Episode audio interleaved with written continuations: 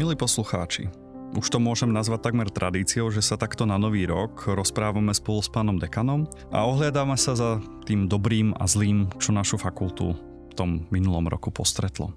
Veľmi ma teší, že zároveň od minulého roka sme začali predstavovať ďalších členov týmu pána dekana, jednotlivých prodekanov. Minulý rok sme začali pánom prodekanom Kulichom, ktorý je k študentom najbližšie a ja som veľmi rád, že dnes máme v podstate ďalšieho prodekana, ktorý je veľmi blízky našim študentom, a to prodekana pre koncepciu štúdia, pána docenta Vladislava Kubuňa. A zároveň teda vítam nielen jeho, ale aj pána dekana, aby sme sa opäť takto ohliadli za tým, čo sme v tom minulom roku ako fakulta zažili a zároveň si práve predstavili uh, pána prodekana. Tak ja vás tu vítam, som rád, že ste si na, to, na tento podcast našli čas. Dobrý den, děkuji taky za přivítání, dobrý den. Ešte predtým, ako sa pustíme k tým jednotlivým oblastiam toho, čo sme si zažili, alebo trošku predstavili aj vašu prácu, tak si predstavme trochu vás. Pánovi dekanovi sme sa mali možnosť dozvedieť úplne v prvej epizóde podcastov z Matfizu, tak ak by ste si to chceli nájsť, tak keď zaskrolujete trošku vyššie, tak sa k tej epizóde určite dostanete. Ale vy, pán prodekan Kubon, moja taká tradičná otázka, ste rodeným matfizákom, to znamená, prešli ste si tým matfizom cez celý svůj študentský život. Ano, určitě se to tak dá říct. No. A dokonce můžu říct, že možná ještě dřív, než že, když se říká, že matfizákem se člověk nestává, ale opravdu se jim rodí, tak si vzpomínám, že když si ještě někdy na základní škole jsem vyplnil nějaký test v nějakém časopise, ze kterého mi vyšlo, že se budu zabývat eh, matematikou a jazyky. A eh, ta matematika úplně nevyšla, ale to asi, asi proto, že v té době se vlastně ještě o informatice vůbec nemluvilo a i v nějakých tehdejších televizních seriálech jsem si všiml, že programování se referovalo jako té takzvané dírkované matematice, protože těmi datovými nosiči ještě pořád byly děrné štítky a děrné pásky. Tak vlastně už eh, asi možná na základě tohoto testu mi tak nějak vyšlo, že ta budoucí kariéra se bude nějak ubírat tímhletím směrem. No, abych eh, přeskočil úplně k tomu, jak to tedy vypadá teď, tak skutečně se to splnilo, že je tam ta informatika a jsou tam i ty jazyky, protože eh, pracuji na Ústavu formální aplikované lingvistiky na Matfizu a vlastně jsem tam nastoupil v roli vědeckého aspiranta už po absolvování základní vojenské služby. Předpokládám, že vy jste studovali ještě matematiku na matfize. E, ano, já jsem teda studoval obor, který se jmenoval e, teoretická kybernetika, matematická informatika a teorie systému. Tehdy to byl, myslím, nejdelší název oboru na celém matfizu. Tak ako sa vlastne človek od takéhoto strašne dlhého názvu odboru dostane až k lingvistike a jeho použitiu vlastne v informatike? No velmi jednoduše, z posluchárny S4 se jdete o jedno patro dolů, protože tehdy vlastně eh, ta skupina, která se těmi těmi věcmi zabývala pod vedením profesora Zgala a eh, paní profesorky Hajčové, tak eh, ta sídlila v místech, kde eh, se nyní nachází eh, posluchárna S9. Teraz si určitě všetci informatici, ktorí počúvali tento, počúvajú tento podcast, tak si tak predstavili, ako idú po tých schodoch dole na malej strane a pre všetkých nás ostatných, ktorí na malou stranu nechodíme, sú to veľmi také abstraktné miesta. Takže vlastne našli ste sa v tomto odbore, ste ostali a môžete skús, možno keď sa opýtam na nejaký taký váš osobný obľúbený projekt alebo niečo, čo robíte v rámci svojho výzkumu, čo by ste rádi vypichli? No, ten výzkum v posledních letech šel trochu stranou, protože přece jenom eh, ta role pro děkana je eh, poměrně náročná zabírá poměrně dost času, ale eh, takové základní oblasti, kterými jsem se zabýval, byla syntaxe, hlavně syntaxe češtiny a práce s chybným vstupem. To znamená nějaké ta kontrola eh, gramatické správnosti textů. To bylo eh, jedno takové důležité téma. A eh, druhé téma bylo překlad příbuzných jazyků. Takže mm-hmm. jsme dělali několik experimentů v tomhle smyslu.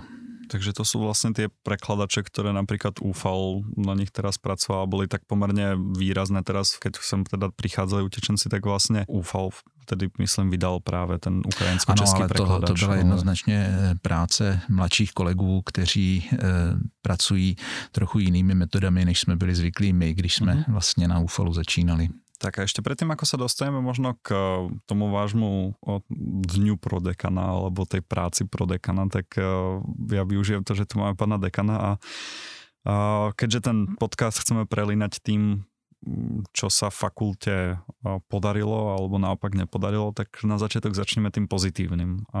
Keď sa ohliadnete tak za týmto rokom, čo sú také highlighty alebo tie také výrazné udalosti, ktoré fakulta prežila? Tak první highlight je asi to, že mám pocit, že ten předchozí podcast jsme točili tak před měsícem, že těch 12 měsíců uteklo neuvěřitelně rychle. Ale pokud se tak jako probírám pamětí, tak asi musím zmínit, že v tomhle roce fakulta oslavovala sedmdesátiny, v tom roce, který končí nebo skončil, tak eh, to byl určitě jeden z takových highlightů. Myslím, že ty oslavy se poměrně povedly. Měli jsme důstojné jaksi schromáždění v Karolínu a za účasti paní rektorky a spousty dalších významných hostů. Eh, takže to je taková spíš, řekněme, PR nebo eh, oslavná nebo takovýhle, takováhle příležitost. Ehm, když si vzpomenu třeba, když přejdu k nějakým organizačním nebo stavebním úpravám, tak určitě bych rád zmínil to, že se nám povedlo po několika letech dokončit nebo zahájit i dokončit v jednom roce opláštění jedné z významných budov v Troji, ve které mimo jiné je také jaderný reaktůrek malý a, a bylo velice důležité, aby do té budovy přestalo zatékat. Takže to se nám povedlo, dokonce jsme jenom velmi málo přesáhli rozpočet, což je v prostředí současné inflace malý zázrak. Ten rozpočet byl jenom necelá polovina inflačního koeficientu překročen. No potom, co ještě tak jako říct, třeba já jsem chtěl už na začátku svého mandátu vytvořit novou zasedací místnost na Karlově, která by sloužila všem, tak se podařilo udělat multifunkční zasedačku, která může být buď velká, nebo může být rozdělena na dvě malé v suterénu Karlovské budovy.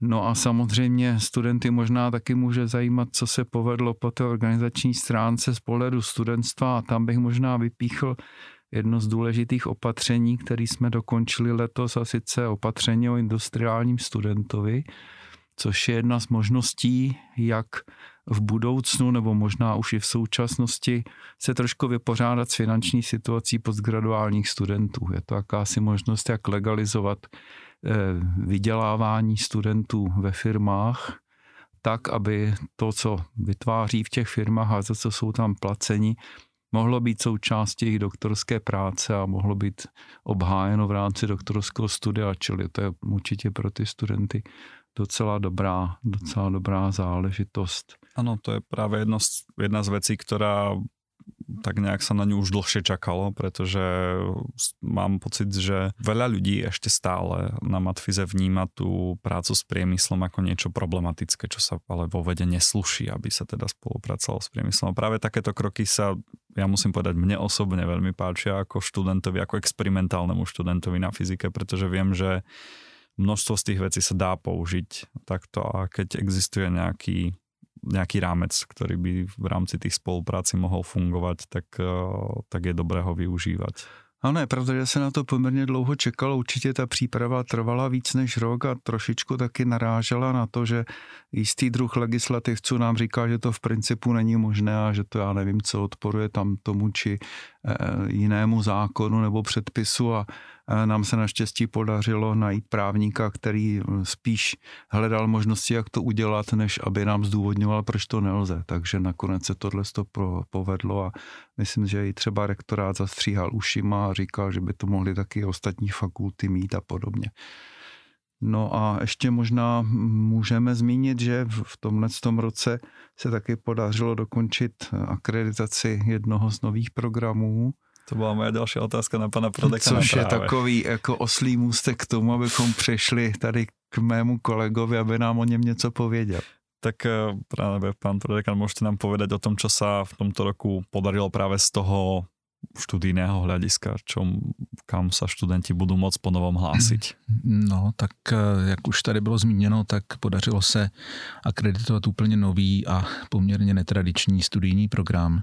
Je to program, který se jmenuje Science. Eh, budeme ho provozovat společně eh, s přírodovědeckou fakultou. Studenti tedy se budou hlásit na přírodovědeckou fakultu, ale určitě zhruba polovinu výuky stráví na matfizu. A e, podle mého názoru se jedná o velice takovou moderní koncepci toho programu, která se hodně liší od toho, co jsme e, doposud měli.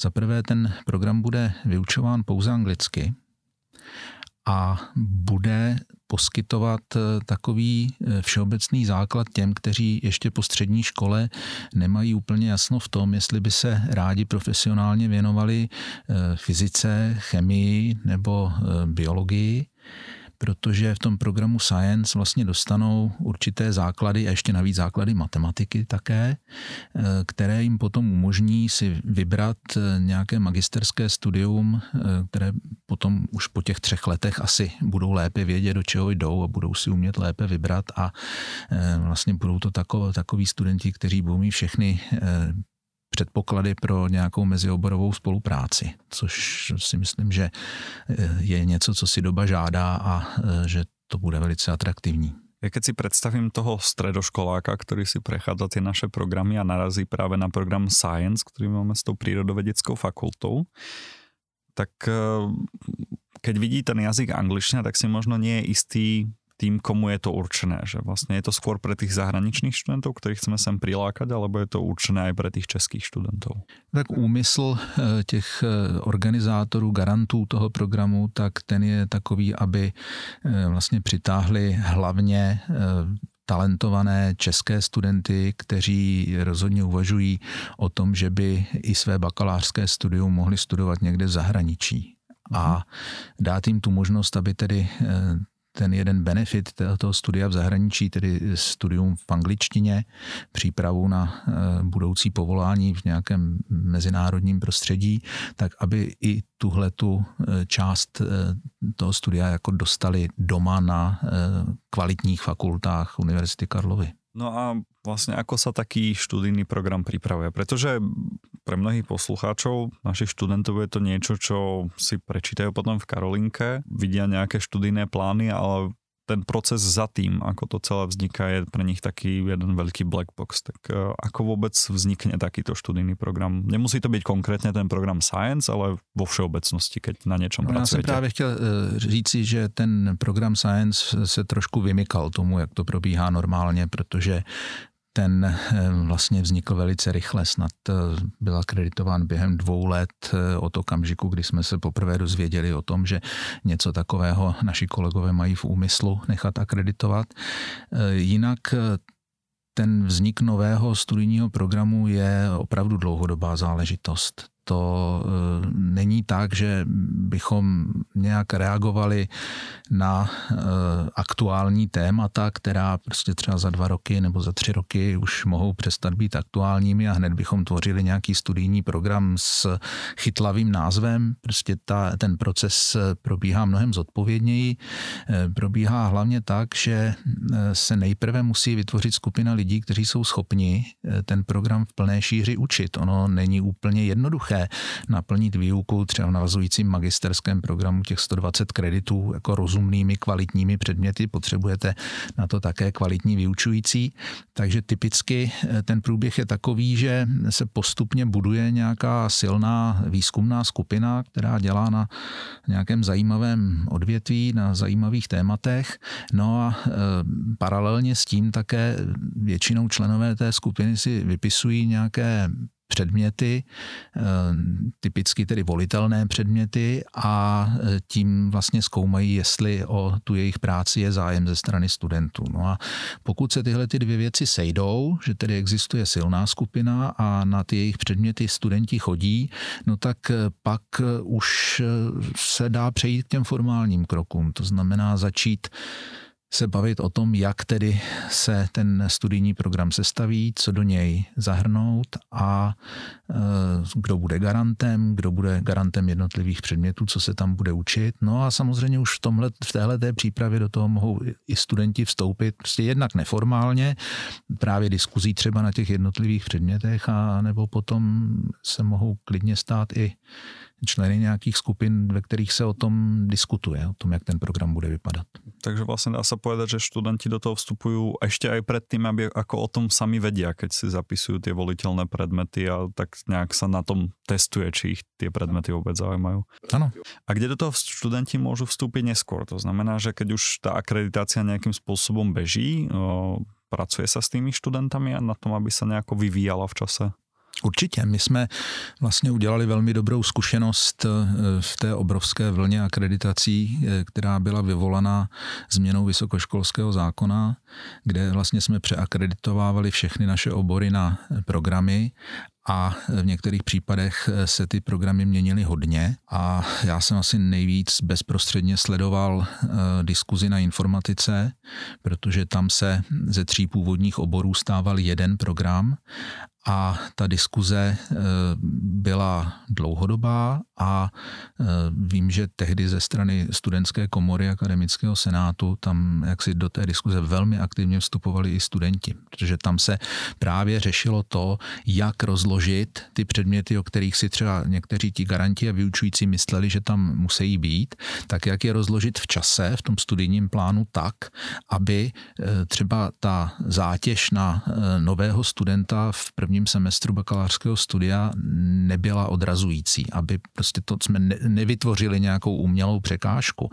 A musím říct, že jako tady eh, vlastně se došlo i eh, vzhledem k tomu, jak se k tomu vyjadřovali studenti, tak eh, řada předmětů se změnila a dokonce taková ikona eh, matematické výuky na informatice, tedy matematická analýza, se stala předmětem, který byl odsunut až do druhého semestru, právě proto, aby ta zátěž na studenty v tom prvním semestru nebyla příliš velká.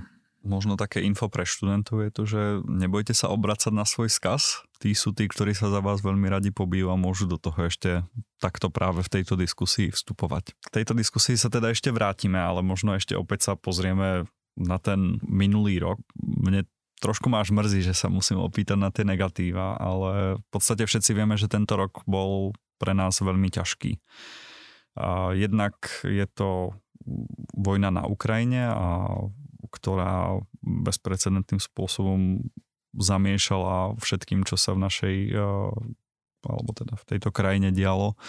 A mali sme veľké množstvo nových študentov, ktorí sem utekali a snažili sme sa ich nejako zapojiť. A možno ako sa s tým fakulta pan dekan popasovala? Tak ono vlastně, už jste řekl ten největší problém, který jsme letos e, udělali, ale já bych možná e, začal i tím, že když se člověk dívá na to, Eh, jak probíhal nejenom tenhle ten rok, ale i ty předchozí roky, tak pořád ještě na tom jaře jsme přemýšleli o covidu. Je to je potřeba taky zdůraznit, že teďka už to tak nevypadá. Zdá no, se, jsme že na to COVID, stihli zabudnout. To už. jsme stihli zapomenout na to, že to byl nějaký covid, ale na jaře byl pořád ještě aktivní.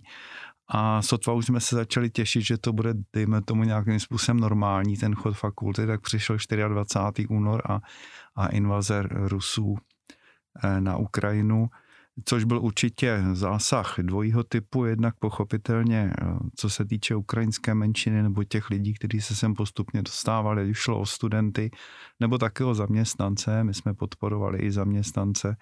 Univerzita na to měla dokonce nějaký fond, který přispíval pro zaměstnance, jestli se nepletu, nový, teda pro nové zaměstnance, kteří přišli jakožto utečenci nějakými 15 tisíci měsíčně a fakulta pokračovala v tomhle tom ve chvíli, kdy tenhle ten fond univerzitní byl vyčerpán touhle podporou.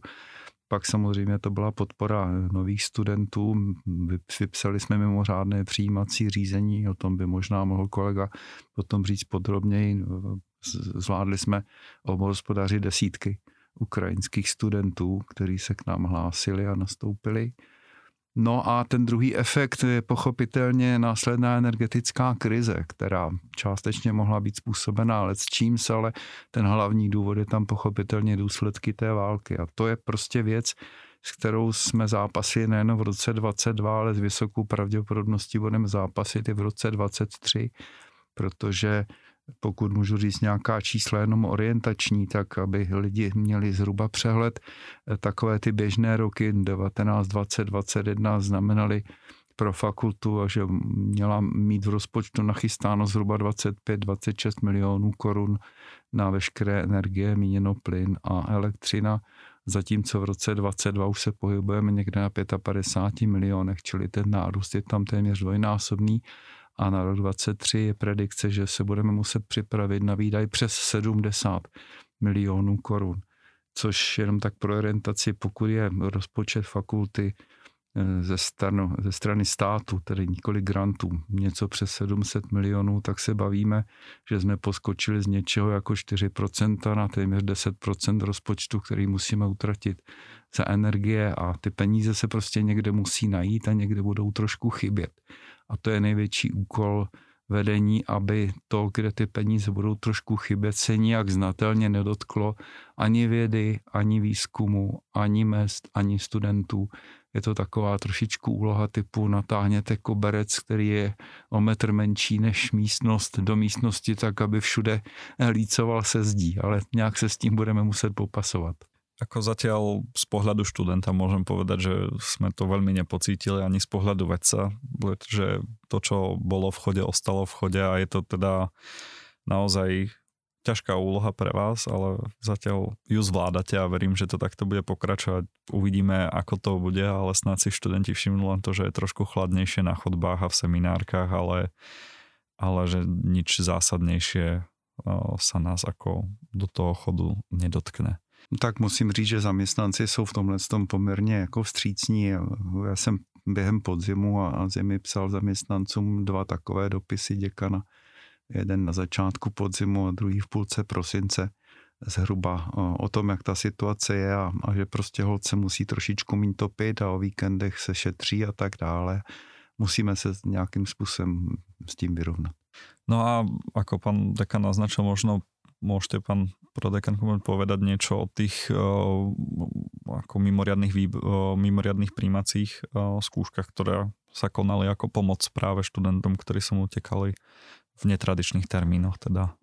Ano, to byla záležitost, o které jsme vlastně ani na moment nepřemýšleli, že bychom do toho nešli. To je eh, něco, co jsme od začátku v kolegiu děkana považovali za samozřejmé a vlastně veškeré diskuze se vedly jenom o tom, jak to udělat co nejlépe. Takže eh, jsme vlastně vyhlásili mimořádné přijímací řízení. No a při těch úvahách, jak tedy eh, postupovat, protože se nám začaly hlásit eh, vyšší desítky studentů, tak eh, jsme také brali v úvahu to, že vlastně ti studenti mohou přicházet z různých oblastí Ukrajiny a že vlastně naším cílem je, eh, byť tedy všechny podrobíme přijímacím zkouškám, abychom opravdu si ověřili, že jsou schopni eh, studovat aspoň na té úrovni jako naši běžní studenti, tak eh, jsme zároveň chtěli prostě ten stres toho přijímacího řízení co nejvíc ulehčit, takže jsme opravdu přes prázdniny věnovali eh, dost času na to, abychom třeba zajistili překlad eh, všech těch eh, zkouškových příkladů nejenom do angličtiny, protože oni se mohli hlásit i do anglických programů, ale také do ruštiny a ukrajinštiny, protože samozřejmě někteří z těch uprchlíků eh, mluvili spíš rusky než ukrajinsky a eh, opravdu jsme nechtěli, aby to zadání těch úloh nějakým způsobem znevýhodňovalo. To je naozaj jeden z takých, ako by som povedal, až základných krokov, ktoré fakulta mohla urobiť a osobne som veľmi rád, že vlastne takýto krok urobila, pretože vždy, keď existuje spôsob, ako výjsť v ústretí našim budúcim študentom, ktorí sú v neľahkej situácii, ale vlastne aj tým našim vlastným študentom, tak si myslím, že by sa tak malo diať a som rád, že sa tak na našej fakulte deje, pretože viem, že nie všade je to norma a to je vec, ktorú si, myslím si, že ako študenti, že to vnímame. No ale vrátim sa ešte trochu k tým akreditáciám a keď sme tak trochu ako načali už alebo teda mali by sme sa dostať trochu aj k tej budúcnosti, že videli sme to, čo bolo dobré, to, čo možno nás teda skúšalo počas toho roka, tak čo nás čaká ten budúci rok? Čo ešte okrem toho programu Science si budú môcť tí noví uchádzači zvoliť? Možno nejaká nová, otvára sa nejaký nový program? E, no, to, na čem už se v tomto okamžiku eh, pracuje a co budeme chtít nechat v nejbližší době eh, zakreditovat jako úplně nový program, je logické pokračování naší spolupráce s Přírodovědeckou fakultou v oblasti bioinformatiky protože zatím existují dva studijní programy, jeden bakalářský, jeden navazující magisterský a tím třetím logickým krokem je tedy otevřít doktorské studium. Takže eh, to je v přípravě, co nevidět, zahájíme ten akreditační proces a eh, doufáme, že tedy co nejdřív se nám povede otevřít i přijímací řízení. Takže vlastně studenti, kteří začali studovat bioinformatiku, se nemusí bát o to, že by nemohli pokračovat, ale ten program tak povedať pre nich vznikne včas. A máme ešte niečo, čo sa otvorí tento rok? No a to nesouvisí tolik s akreditacemi, protože eh, nebylo třeba vlastně získat novou akreditaci. Jedná se o to, že vlastně po letech jsme obnovili eh, tradici výuky učitelství v kombinaci fyzika a informatika. To eh, dříve existovalo, pak po mnoho let vlastně se eh, všechny ty naše učitelské obory kombinovaly s matematikou, no a letos vlastně poprvé dovolíme, přijmeme tedy nové studenty, nové uchazeče do kombinace fyzika a informatika, od které si hodně slibujeme, protože obojí jsou vysoce deficitní eh, obory na středních školách. Práve to som sa chcel opýtať, že či vlastne na takýto odbor je nejaká, ako, nejaký dopyt zo strany středních škol, ale tak ako ste ho povedali, tak vlastně... Mm, určitě ano, protože e, ti ředitelé to cítí. My, když jsme měli setkání s řediteli našich fakultních škol, tak e, několik jich tam říkalo, že vlastně tahle ta kombinace je výborný nápad, tak doufáme, že to budou i oni dostatečně propagovat na svých e, školách, aby tedy těch uchazečů byl dostatečný počet, aby se tedy to studium eh, mohlo nějak rozumně eh, provozovat.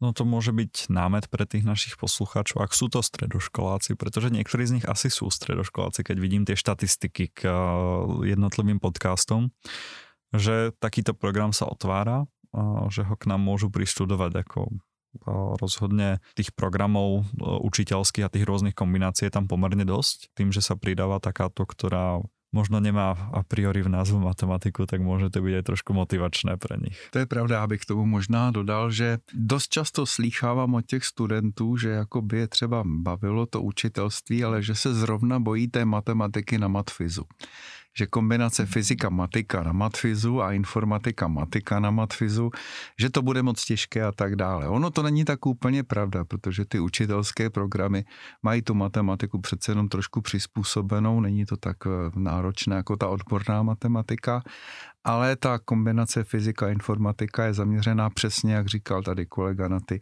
eh, deficitní obory, to znamená na to, že je velký nedostatek učitelů fyziky a velký nedostatek učitelů informatiky. Samozřejmě na té kombinaci nějaká drobná matematika taky bude obezní, to samozřejmě nejde, ale prioritně je to zaměřené na fyziku a informatiku a jednou z velkých výhod, když se tak dívám po střední školách, kde těch učitelů teda chybí opravdu hodně, tak jednou z velkých výhod pro absolventy tohoto oboru je, že se nemusí bát, že by nenašli zaměstnání. No to môžem potvrdiť, že nehrozí, pretože eh, keď občas eh, chodívame s našim spolkom na rôzne stredné školy robiť fyzikálne experimenty, tak eh, najčastejšia otázka, ktorú dostávame je, že či by niekto z nás nechcel ísť učiť fyziku. Takže ozaj je to niečo, čo na tých stredných školách chýba.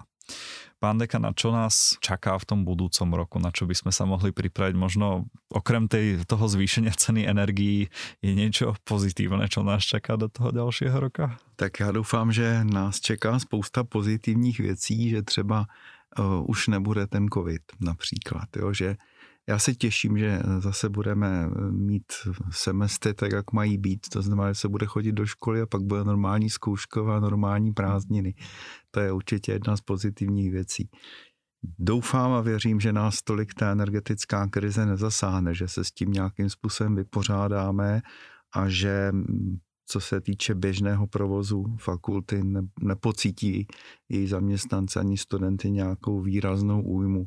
Snad, že jim třeba bude trošičku zimnějc při zkouškách v posluchárnách. Jinak, no, ta fakulta, já tu fakultu vlastně v poslední době čím dál víc vidím eh, z toho takzvaného toho organizačního pohledu, takže mám v hlavě hodně těch záležitostí, které nás čekají, ať už, te, ať už jde o nový zákonník práce, který eh, hrozí a který pravděpodobně způsobí zase obrovské administrativní manévry. Eh, zdá se, že bychom museli měnit úplně všechny smlouvy všem zaměstnancům Eh, protože ten nový zákonník vyžaduje, aby ty smlouvy obsahovaly něco, co teď neobsahují. A ehm, takové drobnosti, ehm, jakože třeba chystáme teďka úpravu cestovních náhrad, aby, což může studenty zajímat. Možná, že někteří vědí, že k tomu, aby mohli jet na cestách, tak museli mít dohodu tak se chystáme to udělat tak, aby tu dohodu mít nemuseli, aby ty, aby ty cestovní náhrady se daly vyplácet přímo na základě nějaké smlouvičky uzavřené pouze na cestovní náhrady.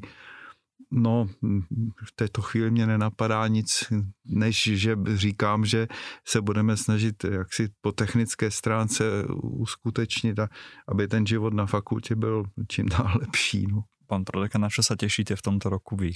No tak eh, spíš eh, než na co se těším, že bych se vyloženě na něco těšil, to se asi říct na nedá. Ale co očekávám, očekávám, že eh, se nám podaří úspěšně dotáhnout, aspoň v té mé oblasti, ty rozjeté akreditace, že tam nenastane nějaký, nějaký problém a že stejně tak jako všechny ty předchozí budou i ty, ty nové žádosti o akreditaci hodnoceny radou pro vnitřní hodnocení velice kladně a že tedy budeme moci dále pokračovat v tom, co už mnoho let úspěšně děláme. Tak a ešte úplne na záver by som sa vás oboch rád opýtal, čo by ste fakulte zaželali.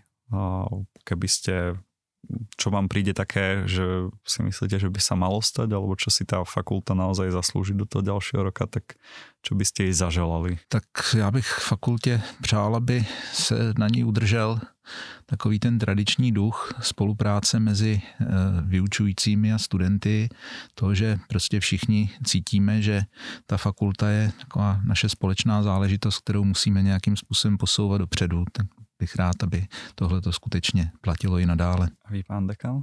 To jsem měl přesně na mysli, že řeknu. Tak teď musím rychle vymyslet něco jiného.